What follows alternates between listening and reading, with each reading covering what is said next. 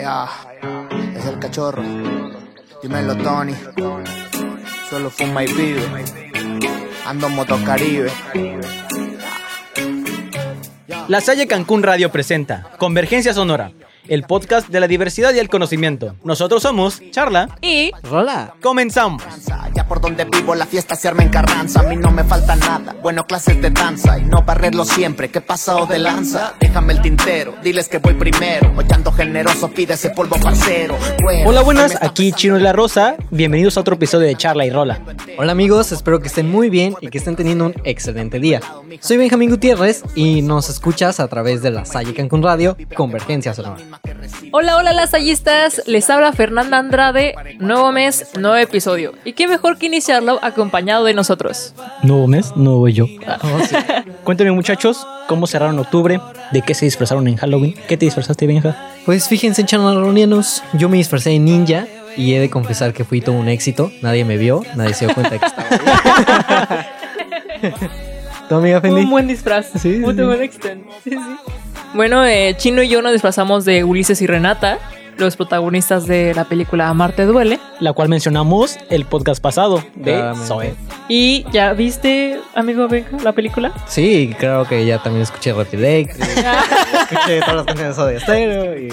Pero bueno, díganme, ¿de quién charlaremos el episodio de hoy? Hoy hablaremos de un rapero y compositor mexicano, activo en el ambiente musical desde el 2011. Influenciado por artistas como Control Machete y Molotov, ha hecho que miles de jóvenes, al igual que yo, se sientan identificados con sus líricas. Así que, el día de hoy, hablaremos sobre Gera MX. Hoy mi vida cambia así, tal vez no, qué sé yo. Ladrones cobran mis deudas y están robando mi oxígeno en el micrófono. Imagínalo ganando méritos, buscando un mejor futuro, olvidar mi pretérito. Raperos de letras genéricas. Gerardo Daniel Torres Montantes, mejor conocido como Gera MX, nació en Monterrey, Nuevo León, el 15 de julio del 94.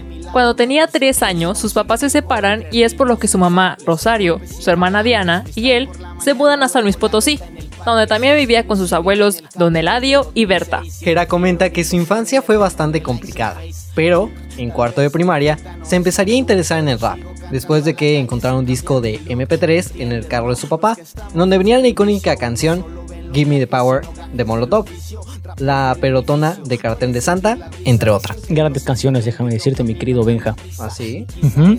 Y es por eso que los considera grupos como Control Machete, Caballeros del Plan G, Carta de Santa y Molotov sus primeras influencias musicales. En sus inicios hacía freestyle en la escuela para impresionar a sus compañeros e incluso, tiempo después, en una entrevista, dijo, me comenzó a interesar la forma de juntar las palabras y poder decir lo que sentía sin que nadie te juzgara. En la secundaria es cuando comienza a componer y hacer freestyle. Practicaba sus letras y rimas en las calles y también asistía a eventos y batallas. Aquí es donde comienza a tomar el rap de una forma mucho más seria.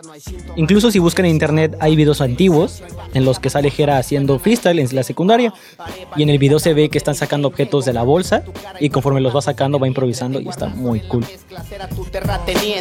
En la calle sumando a la gente canciones como la de Miente. No entiende cómo con ese juego nos sorprende. Van hablando de dinero con discos que nunca venden. Lamentablemente, Gera, al involucrarse con pandillas y las malas amistades, hacen que sea expulsado una y otra vez de la escuela, hasta que regresó a Monterrey, donde cursó la preparatoria. Y aquí muchachos es donde empiezan los pininos de nuestro querido rapero. Pues en Monterrey es en donde conoce a Team Revolver, a quien considera su amuleto y hasta la fecha sigue creciendo a su lado.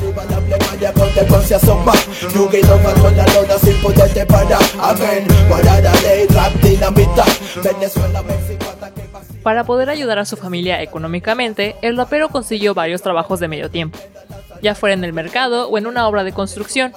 Y esto lo hacía mientras seguía trabajando en su carrera musical, participando en varias batallas y siendo telonero de otros. Siempre con la mentalidad de que algún día iba a lograr vivir de lo que amaba hacer.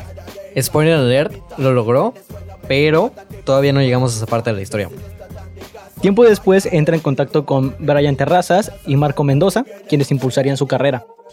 De la mano de Mendoza, Jera entra en Reprimidos Clan, en donde incursiona más en la escena. Más tarde conoce al rapero Julio Vega, mejor conocido como Rinox, quien lo anima a meterse a batallas locales y lo invitó a colaborar con el club Mexamag, uno de los clubs más firmes y grandes de todo México, en donde estuvo con raperos como Tanque, Tabernario, Alemán, entre otros. Incluso es por este colectivo que al inicio de su carrera su nombre artístico era Gera MXM, ya que Gera MXM significaba Mexa Mafia, pero también era conocido como el cachorro de la Mexa por ser el más chico del colectivo. Gera se da a conocer con Caos en el Paraíso y a medio camino con Tanque como su padrino. Hace su debut con Precipicio en 2013, un álbum con el que se dio a conocer todavía más. En sus primeras canciones habla principalmente de su experiencia en su barrio San Sebastián, en San Luis Potosí, y la violencia que vivió ahí. Sí, sus canciones cuentan con historias de su vida. Déjenles platico rápidamente que en la carrera de Gera MX no le estaba yendo muy bien. O sea, era rapero local, ¿sabes? Y él ya quería trascender porque lo veremos más adelante en la historia.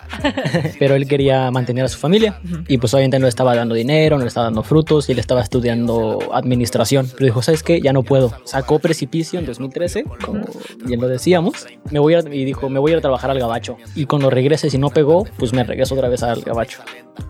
Sí, y él platica que pues se fue a Estados Unidos, fue a trabajar con, creo que es el novio de su mamá, porque lamentablemente su papá falleció.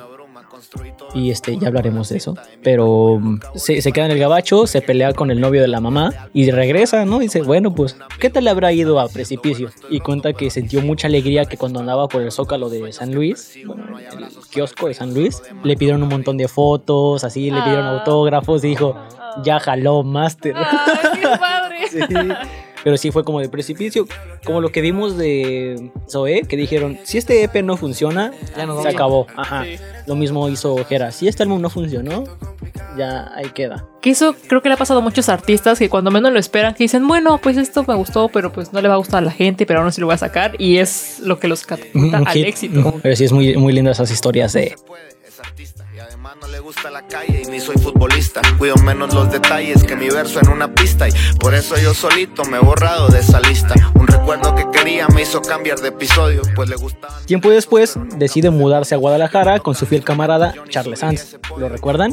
El que sí que sí, mami. Charles contó una vez en una entrevista que le da risa ver a Jera lleno de cadenas de oro y diamantes cuando antes le regañaba por subirse a su cama con los pies sucios por no tener tenis. Una vez viviendo con Charles, decide probar suerte y un año más tarde regresa con No veo, no siento, en donde hay temas como Dando la vuelta, Dos caras sin ti y Perdí la cuenta. En 2015 regresa con No me maten antes de hoy y este álbum se convertiría en una de sus producciones más conocidas con esta mafia, ya que fue reconocido como uno de los mejores álbumes. Tiene sencillos como Veneno, Buenos Tiempos y Que se caiga el cantón. Veneno, déjenme decirles, rolón muchachos. Eh, a ver, escucharán muy seguido que digo rolones, pero es que me gusta mucho este rapero, la verdad. Pero la fama realmente le llegó en 2017 con Los niños grandes no juegan, con canciones como Nunca te pude alcanzar, Los niños grandes no juegan, Culpable soy yo, y su gran colaboración con Daniela Calvario en Me toca perder. Este sería su último álbum con Mexa Mafia, ya que a finales de 2017 deja el colectivo a causa de varios problemas con Tanque, uno de los cofundadores, y se cambia el nombre artístico a Gera MX. Todo esto lo explicó en un comunicado que publicó en Facebook, en donde, entre otras cosas, dijo, A mí la carrera, o la fama, o los números, como algunos lo ven, no me lo dio una clica o unas siglas o un nombre, me lo dio mi música. Las horas metido en un estudio desde los 15 años y toda la gente que me apoya por un tema en específico. Tengo 23 años y una familia que sacar adelante, como para quedarme siendo el rapero real en la esquina cantando. Me retiro con la cara en alto, sabiendo que donde me pare, la representé como se debía. Y en ese momento había muchos que dudaban que Gera iba a poder armarla fuera de Mexa Mafia, o si se quitaba las siglas de su nombre artístico. Y miren lo que son las cosas. Poco tiempo después también dejé el sello JB Entertainment, aunque esto tampoco fue menos polémico. fueron 2 millones de pesos la multa que tuvo que pagar por no cumplir el contrato con el sello.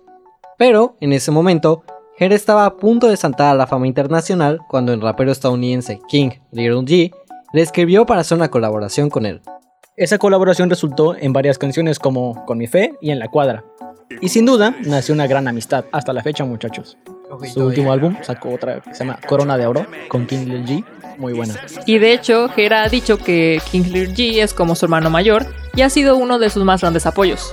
Un ejemplo de ello fue cuando en la demanda él le dio dinero para que continuaran con su carrera. Trabajaron en varias canciones juntos y tuvo la suerte de escuchar sus historias y aprender de sus experiencias, cosas que Gerardo había dicho valen más de 10 millones de dólares. Después de pagar por su libertad, el rapero ahora se puso las pilas y junto con Oscar Salas, mejor conocido como El Razor, fundaron el sello colectivo Rich Vagos, con el sueño de cambiar la manera en cómo funciona la música. Qué gran nombre. Rich Vagos. Rich Vagos, Vagos ricos. Qué grande. Él comentó que tenía el sueño de cambiar la mentalidad de la gente, aunque sea un poco, cambiar la manera de trabajar. Han firmado artistas como Jay Romero, Jay Rick, Samantha Barrón, Vipo Montana, entre otros, con quienes constantemente están colaborando. Hace tiempo que ni sé cómo fue que la pegamos, les dedico este set. Quiero brindar con ustedes por lo que vino y se fue. Tiro un trago para el piso por quien no me tuvo fe. De tequila o de mezcal, hoy nada me sale mal. Un saludo a Iztapalapa, Tepito sonando igual. La Merced y mi Sansebat, Valle Verde, mi carnal. Un En 2018, su prioridad se volvió la promoción del sello y viajó a diferentes partes haciéndolo, como a Colombia. Y fue hasta 2019 que lanzó su disco El vicio y la fama. Un álbum que habla de contrastes y que tiene muchas colaboraciones en las que destacan El Catrín con Santa Fe Clan, Despido a Cupido con Jay Romero y Qué chula mi ciudad con el grande Celso Piña. En paz descanse el Maíz El Sopiña. Y sobre el nombre del álbum, Gera comentó lo siguiente. Fue una gran experiencia por los consejos que me brindó, por todo lo que me dijo para durar en la música, tienes que estar lejos del vicio. Ahí dije, mi disco se tiene que sí o sí llamar El vicio y la fama. Este álbum también lo llevó a hacer un tour y llenar un lugar que de niño solo veía y nunca se imaginó que algún día llenaría. En 2020, en plena pandemia, sacó un EP de 7 canciones llamado 444 Paradise, encerrado, no enterrado. Este fue un regalo para sus seguidores, luego de llegar a 2 millones de oyentes en Spotify. De ahí salen grandes canciones como Bingo, Shelby y Rumores. En febrero del 2021 colaboró con dos de los exponentes más sonados del rap latinoamericano, el rapero colombiano Nampa Básico y el mexicano Charles Sanz, en un álbum de 10 canciones llamado Los No Tan Tristes. Y aquí he de, co- he de comentarles muchachos, solo como dat que se de- inspiraron en los Aristogatos para No. hacer este para, para hacer este álbum y hubo una edición que vendi- que, que vendieron de álbum físico en el que salen ellos imitando fotos de Aristogatos. Hey, lo voy a escuchar, necesito Eh, Grandes Todos los quieren ser un aristogatos, gato ¿eh? ya. Realmente sí. En ese álbum, Gera hizo una canción en honor a su manager Malverde, el cual falleció por COVID-19 en la semana de grabación del álbum. Estas palabras con las que cierra esta canción, muchos nos sentimos identificados con alguien que hemos perdido en nuestra vida. Ah, ¿Cómo decirlo? De perder a alguien de tu raza se siente como un gancho en la costilla. Se siente como si se te acabara el aire, como si quedara menos luz cada día en la calle. Descansa en paz. Creo que fue una despedida digna.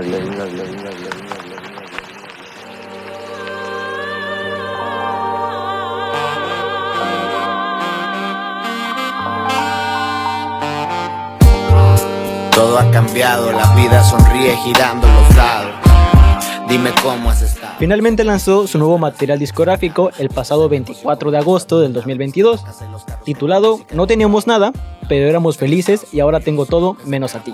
Este álbum doble pasé por varios pasajes de la vida del también llamado Cachorro, narrando algunas historias de su infancia, adolescencia, hasta llegar a apreciarlo como es hoy y en el artista que se ha convertido.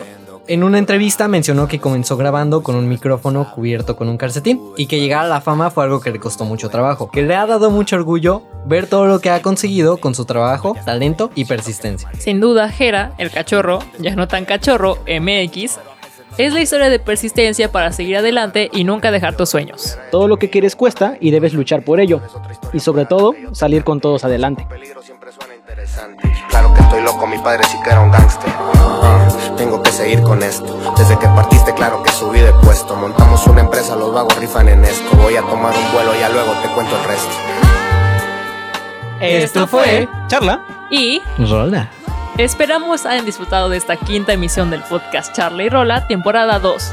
Los esperamos el próximo martes a las 2 de la tarde solo por la Salle Cancún Radio. Convergencia sonora.